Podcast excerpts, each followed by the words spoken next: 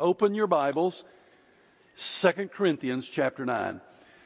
2 Corinthians chapter 9. In a moment, we'll read verses 6 through 8. Aren't you glad you're here today?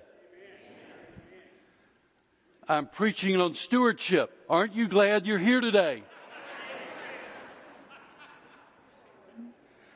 Well, I hope you are. We don't preach on stewardship often enough. We don't talk about money very often, but today is a day of great importance for us. In the 166-year history of First Baptist Belton, 2019 promises to be one of the most significant in our history. The church was founded in 1853 on the banks of Nolan Creek. And since then, this is our third location.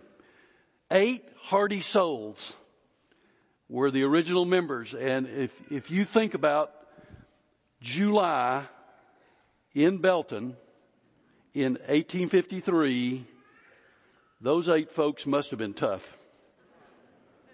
And they wanted the Baptist work, so they formed the Baptist church. Later in the 1870s, the church was able to construct a very beautiful building just down the street on the other side of the road where Domino's Pizza is right now. Some of that cement work that's there was the church foundation. 1947, the church burned on a Sunday. This devastating loss to the church, total loss. But God is good. The church moved a little bit north and on this side of the road to the basic footprint that we occupy today, the old worship center over there, education space, and then we've expanded through the years, and God has been very, very gracious to us. Now, we anticipate our 4th location as God has made it possible for us to enter into an extraordinarily special relationship with the University of Mary Hardin-Baylor, and we'll be soon occupying a brand new spot at the corner of Martin Luther King and Loop 121. And I'm excited about the future. 2019 is important because what we're going to do is we're going to pledge our support, our monetary support, to make the move possible, to construct the buildings. And then our hope is that during the summer sometime we will break ground and begin the process of that move. Now, while we're doing that, we're not going to change who God has called us to be as a church. So in the midst of that incredible challenge, we're continuing 125% our commitment to missions here and around the world and our commitment to the ministries to which God has called us. Yesterday, it was my privilege to go to 2 Upward Basketball games. I had 2 grandsons who were playing. One played at noon in our gym. One played at 3 o'clock at the gym at the Belton Church of Christ. Did you know that? Upward Basketball has gotten so large that we can't do it in our church gym anymore without greatly restricting the number of kids who want to play. And we don't want to do that. So Les Williams approached the wonderful people at the Belton Church of Christ, and they said, absolutely, we'll partner with you. You can use this gym, and that's what we're doing. Isn't that great? So, some might say only in Belton, Texas. I don't know. Next time you see one of your friends from Belton Church of Christ, thank them, please, for their willingness to do that. I am so grateful. So those are the kinds of things that we're committed to continuing in the days to come. Why? Because God's called us to do those things. And until God uncalls us to do all of that, we're going to keep on doing it. So we've got a great challenge before us. We're going to launch a brand new church. They're going to launch on Easter Sunday, Renewal Church. We've been talking about that for months and months and months. And we're not altering that. We're continuing forward. We love the challenge that God has presented to us. And so we're excited about renewal and all of the other things that are happening. Now, the foundation for all of that is our church budget. You know that. The foundation is our church budget. The over and above is what we give to things like the Lottie Moon Christmas offering, other mission enterprises, and to the Hilltop that we're calling it. That'll be over and above our normal gifts to the church. We've got to keep the foundation solid. So we're in the last 2.5 months of our budget year, since we're on April 1st to March 31st budget year at this time. But here at the beginning of 2019 is a good time for us to ask, what does God want me? What does God want us to do in stewardship in the years ahead? Because I've heard this 1,000 times and I agree with it. What we are embarking on is humanly impossible. It is humanly impossible. But God has called us and He will do it. And we are trusting Him and we're walking by faith, and we know that God is going to speak to our hearts, and as He speaks to our hearts, we're going to obey individually and collectively and do what God wants us to do. So we don't often talk about money, but it's biblical and it is important, and you can't look at a series on what every Christian ought to know without taking into consideration stewardship. So as we continue this series on what every Christian should know, we began with, are you a Christian for certain? And then we've looked at what every Christian should know about the Bible, about God, about Jesus, about the Holy Spirit, about the church, about missions, about grace, about the Lord's Supper, about baptism, about Christmas, and a multiplicity of other things that I don't always, I guess I need to write them down, but we've covered a lot of territory, and we're continuing on today, next Sunday, and the last Sunday in January. Then that's going to be the end of the What Every Christian Should Know series. Now, I want you to stand in honor of reading of God's Word. Brief verses, 2 Corinthians chapter 9. Here's what Paul wrote to the church in Corinth. Remember this: whoever sows sparingly will also reap sparingly, and whoever sows generously will also reap generously. Each of you should give what you have decided in your heart to give, not reluctantly or under compulsion, for God loves a cheerful giver. And God is able to bless you abundantly, so that in all things, at all times, having all that you need, you will abound in every good work. Now, you may be seated. Here is the text. So if you want to jot this down, in case somebody ever calls on you to preach from this text or teach from this text, here it is. First of all, he says, remember, so that means it's important. Paul, right in the middle of this letter, inserts the word remember. So do not forget, this is important. Therefore, I want you to remember it. So first word, remember. Then the second point of the text is, there is the law of sowing and reaping. You're going to reap what you sow. It is a truism of life. We reap what we sow. We know it. And the scripture tells us. So sowing and reaping, that's the second point, however you want to formally put it. Third point is this: we are to give. We are stewards, and we are to give how? Tight-fistedly. We are to give generously. There it is. So when people, and you don't do this. It's a great church. I love you so much. Once in a while, I hear guys say when they preach about giving, my church, they get all over me about. Just tell them you didn't say it. God said it. Don't get on me. I'm just a messenger. God said, give generously. Now, if you want to argue, then go ahead and take it out with him, and good luck on that one. But the scripture says we are to give generously. As simple as it can be. So that's the third point. Give generously. Fourth point, give joyfully. I love that. Give joyfully, not grudgingly, not with a scowl on our face, not, oh no, I have to do this again. No, it's joyfully. I'm so thankful that God lets me get in on what He's doing. So give joyfully. And then the last point is expect a blessing. What does that mean? You give, you're going to be rich. No, that's a health and wealth gospel. I don't buy that. but you'll get a blessing. It may be material, it may be spiritual, maybe I don't know what it'll be, but God will keep his promises. And when he says, I will bless you, you can count on the fact he will bless you and you will know it. You will know it. Now that's the sermon. So here's a little meat on the bones. A little meat on the bones. Listen carefully. Here's really formally point number one today. Stewardship is taking care of what belongs to someone else. That's the definition of stewardship. Therefore, if I'm a steward, which I am and which you are, it means I take care of that which does not belong to me. Remember the ad, what's in your wallet? That's a pretty effective ad. Most of you remembered it. What's in your wallet? Well, what if I tell you that what's in your wallet isn't yours? And if I say that, I'm telling the truth.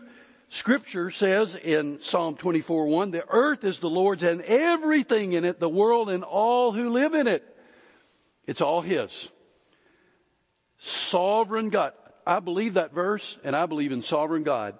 And therefore, I know that my bank account, my possessions, my investments, your investments, if you have any, your body, your mind, your family, it's all God's, and you're a steward of what he has entrusted to you. So remember, because it's his, he can take it all or some of it anytime he wants, or he can add to it. God is sovereign. It's all his. And for now, he asks us who are saved by grace, he asks us to voluntarily and joyfully return a portion of what he's given to us to him for kingdom work. We belong to God. 1 Corinthians chapter 6 verse 19-20 remind us about our bodies. Do you not know that your bodies are temples of the Holy Spirit who is in you, whom you have received from God? You are not your own. You were bought at a price. Therefore honor God with your bodies. If I'm going to honor God with this flesh and blood, then I'm going to have to honor God with what he entrusts to this flesh and blood. In premarital counseling, we spend a very lengthy period of time talking about money in marriage. It's important, isn't it?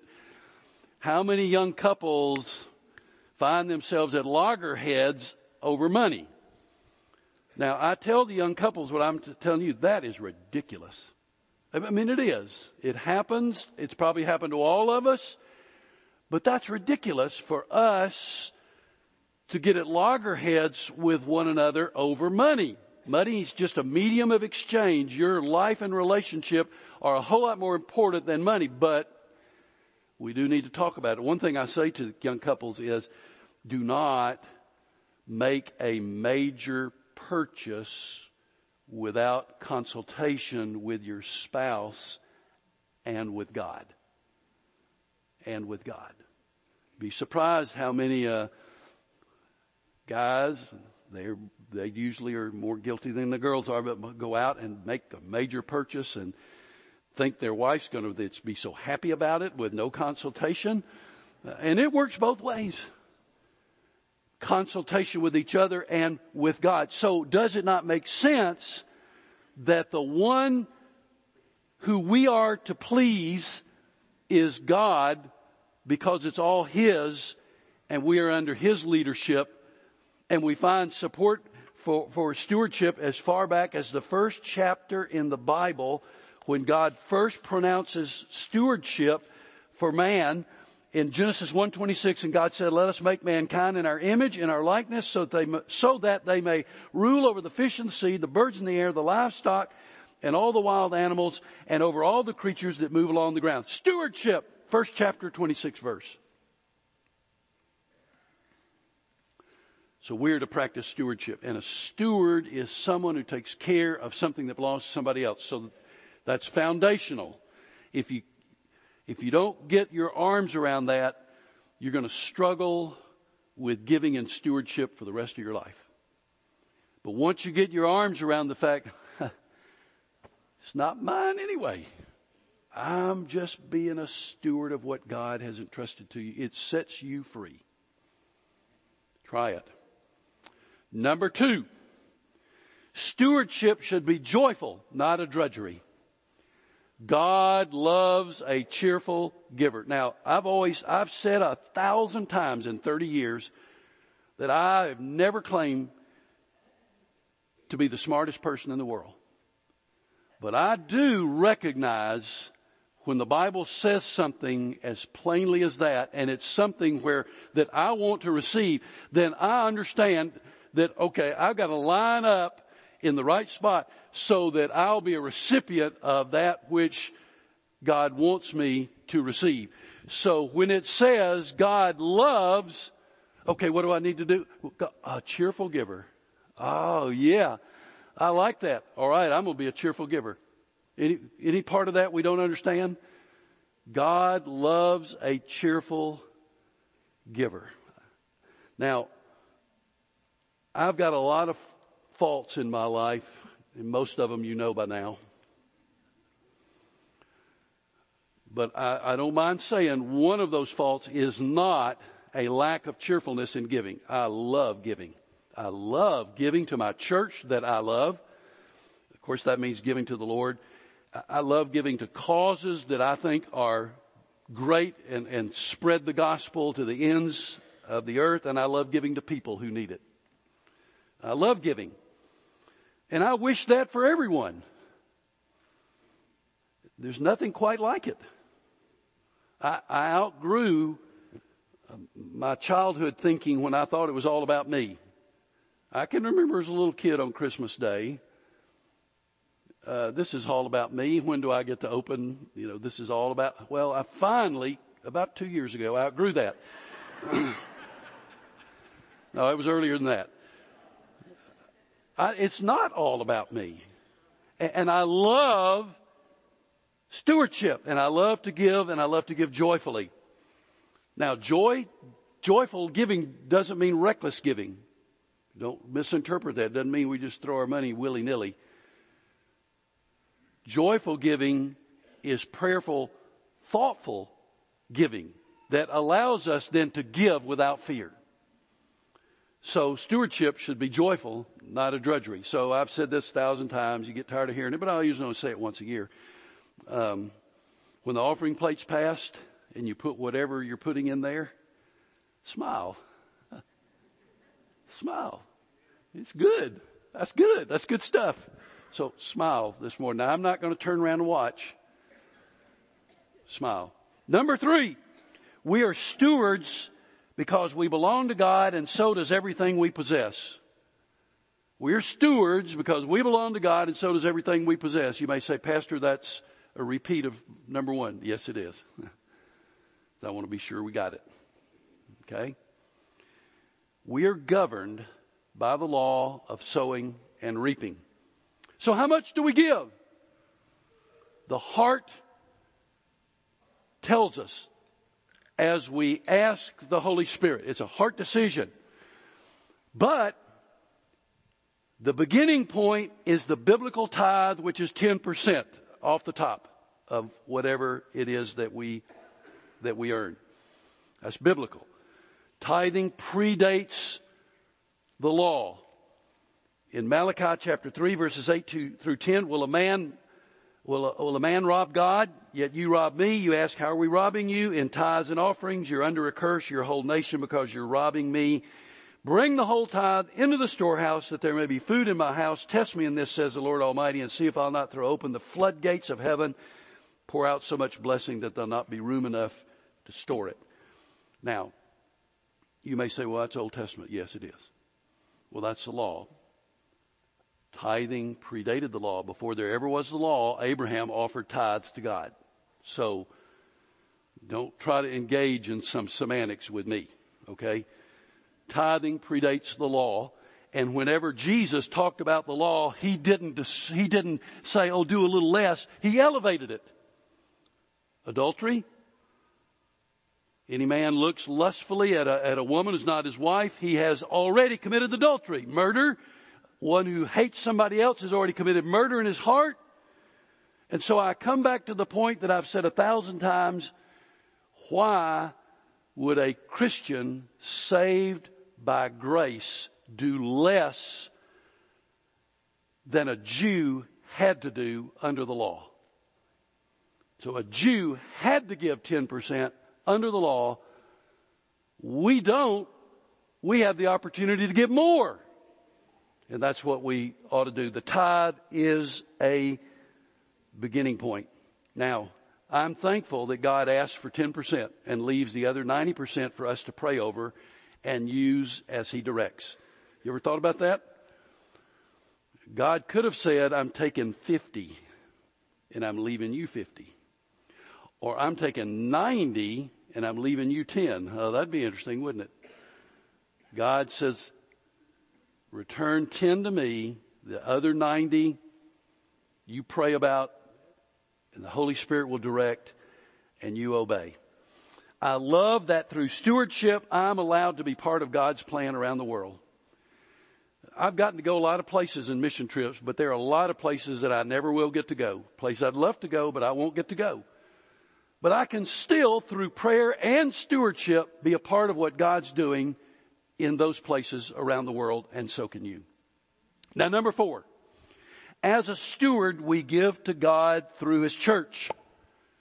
We give to God through his church. That's called storehouse giving. Back to Malachi, bring your tithes into the storehouse. The church is the storehouse, always has been, always will be the local church. Only in recent decades have some sought to redefine the word storehouse, but historic Christianity, the storehouse has always been the church. That's New Testament giving. So we begin as a tithe, as a minimum to the church, over and above, wherever the Holy Spirit directs you in your prayers.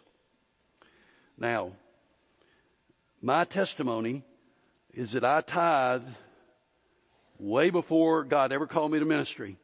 As a kid, as a teenager, as a young adult, when I was an engineer, before God called me to ministry, I tithed because I knew what the Bible said. Now, I wanted to say that just so no one would think, well, is this some self-serving statement you're making about trying to get people to tithe to the church because you're on the church staff? No. I did it before I ever dreamed of being on a church staff. And you know the story. I didn't want to be on a church staff. I didn't want to preach. But I was tithing before God ever called me to ministry. So as a steward, we give to God through his church. And here's what happens. Now, here's what happens. 4 things. You want to jot these down? Be my guest. Here's 4 things that happens when you give. Number 1, God is glorified. God is glorified. Number 2, ministry is enabled. Ministry is enabled. Number 3, obedience is practiced by you. Obedience is practiced. And number 4, your longing is fulfilled.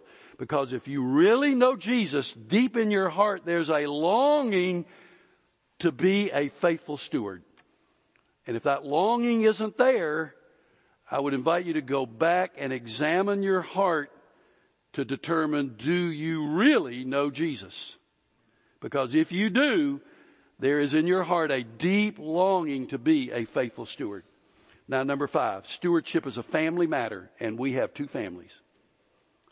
Stewardship's a family matter, and we have 2 families. What are the 2 families? One is your kin, your blood, whatever you want to call it. Now, that starts out as just you. Then for most people, it takes in a spouse, and then for most, it's children and whoever ends up in your household. And then time goes by and it gets smaller again. It's where Sharon and I are. It's now just the 2 of us. So together we make our stewardship decisions. And we decide what is God saying to us about what we're going to do in stewardship. And we have that discussion and that prayer at least once every year. And usually in January. What are we going to do in stewardship? And so for you, you may be living alone, you may have a spouse, you may have 10 children, whatever it's a family decision, and you are responsible for your family, taking care of your family, and then doing what God wants you to do with what God has entrusted to your family. Your second family is the church. Repeatedly we're called the family of God in the Scripture. I take that seriously. You're my family. And I love that. Maybe with only one or two exceptions. No, I love that. I do. I love it. I love it. You're special to me. And I love you and appreciate you. You know, Lou Gehrig said when he had to quit baseball because of ALS, he said, "I'm the luckiest man alive." Well, I don't believe in luck. I just want to say I'm the most blessed man alive because I get to be your pastor. And it doesn't get any better than that. Doesn't get any better than that. Does that mean that you and I have always agreed on everything? No. Oh, no. But it has been an incredible journey. And I love you as long as that journey continues. And we'll be together in heaven. So you got a kin family, and you got a church family, and you got to take care of both your families. You know what? You got to take care of both your families. Now, here's the last thing. Number 6, our stewardship challenge is humanly impossible, but ... Our stewardship challenge is humanly impossible, but ...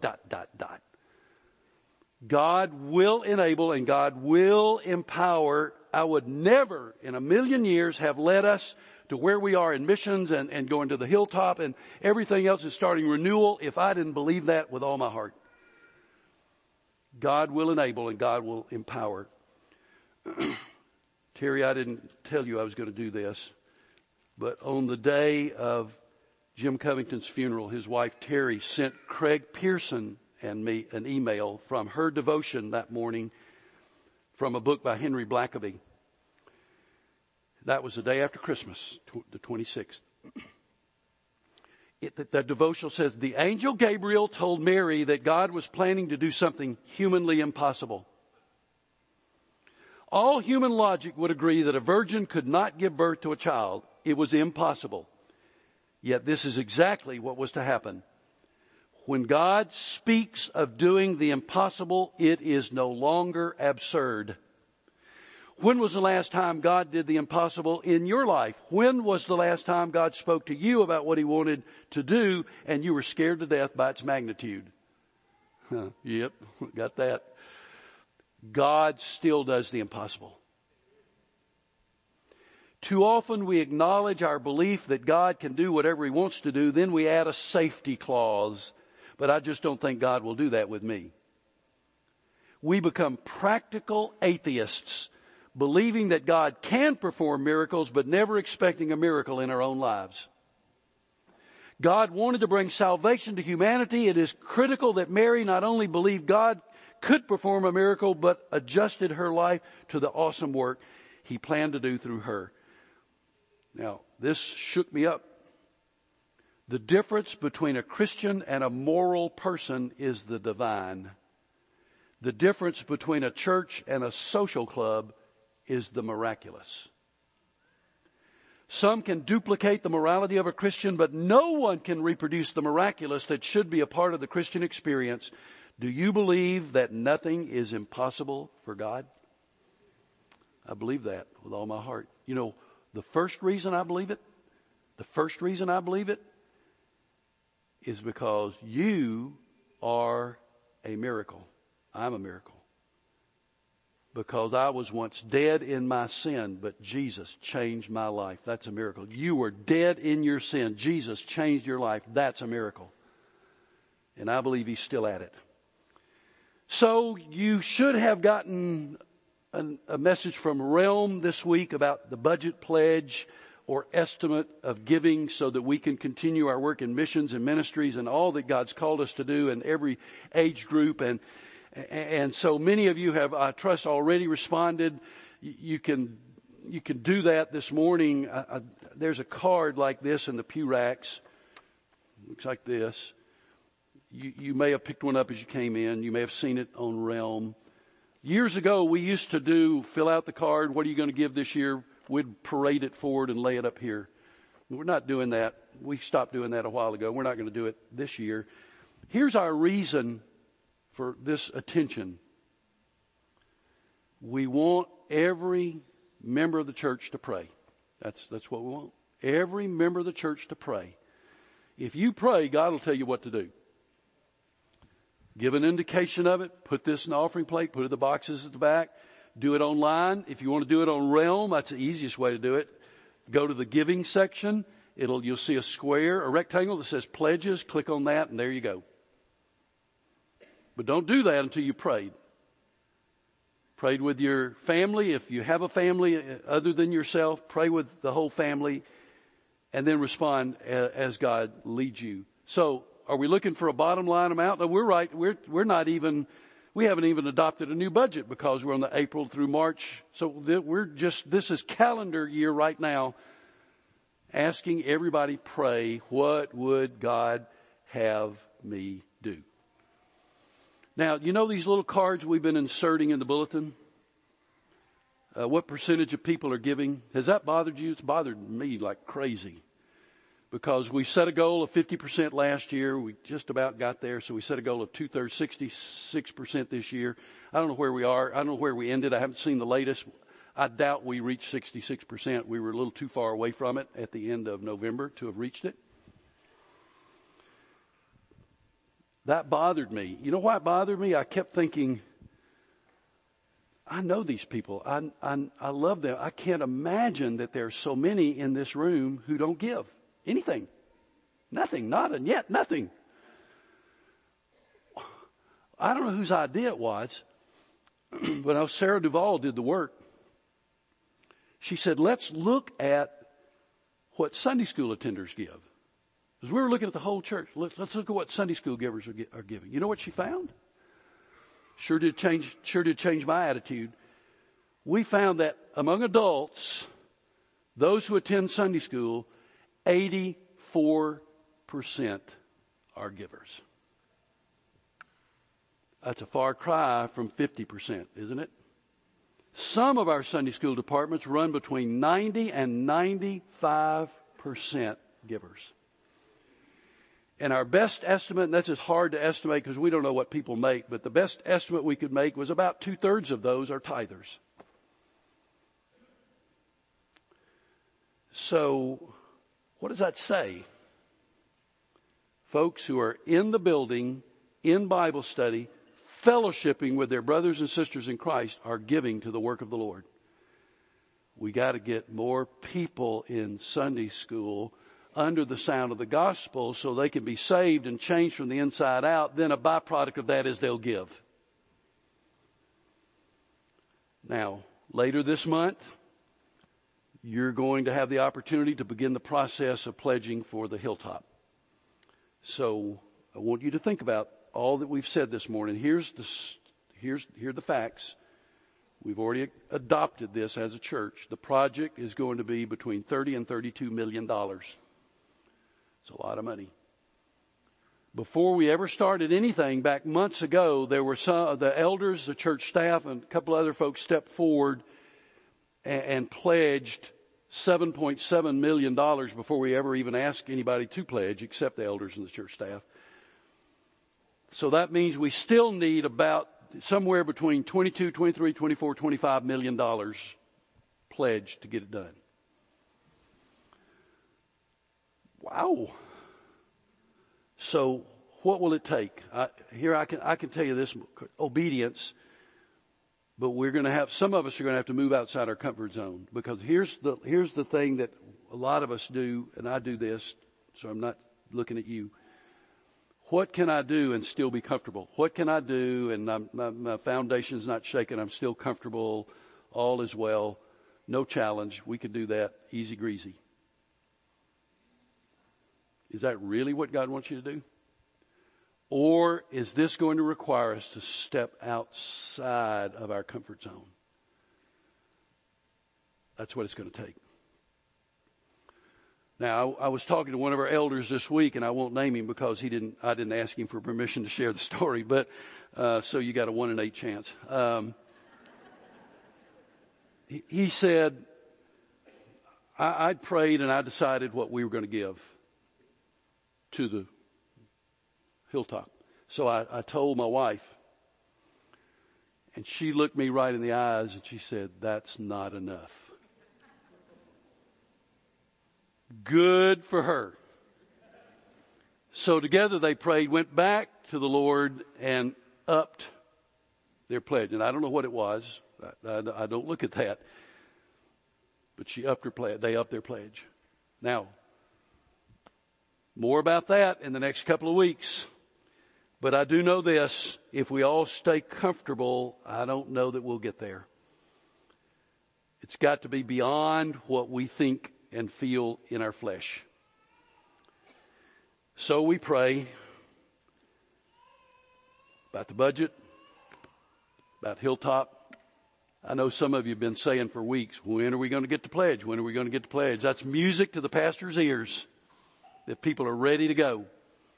Keep praying, and in a couple of weeks, you'll have the opportunity to begin to formally make that commitment.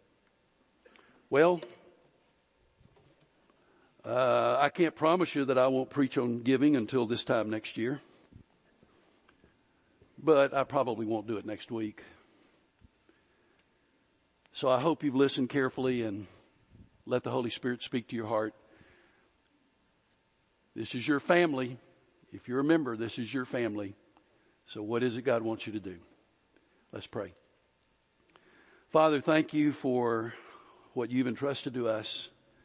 We are utterly amazed, and we are so grateful. So I pray that we would be faithful stewards of what you've entrusted to us. And we know that if we will be obedient to you, that you will be glorified, that the ministry will move forward, that we'll be able to do all that you want us to do, and that we'll reap a blessing. So we thank you for that. And as your heads are still bowed and your eyes are closed, there's someone here today who needs Jesus. And if that person is you, then as we stand in a moment, I invite you to come and place your hand in mine and say very simply, Pastor, I need Jesus. And a member of our staff will be here to pray with you. God's drawing you, wooing you, calling you. So will you today give your heart to Jesus? Now, Father, may someone come in Jesus' name. Amen. You come as we stand and sing.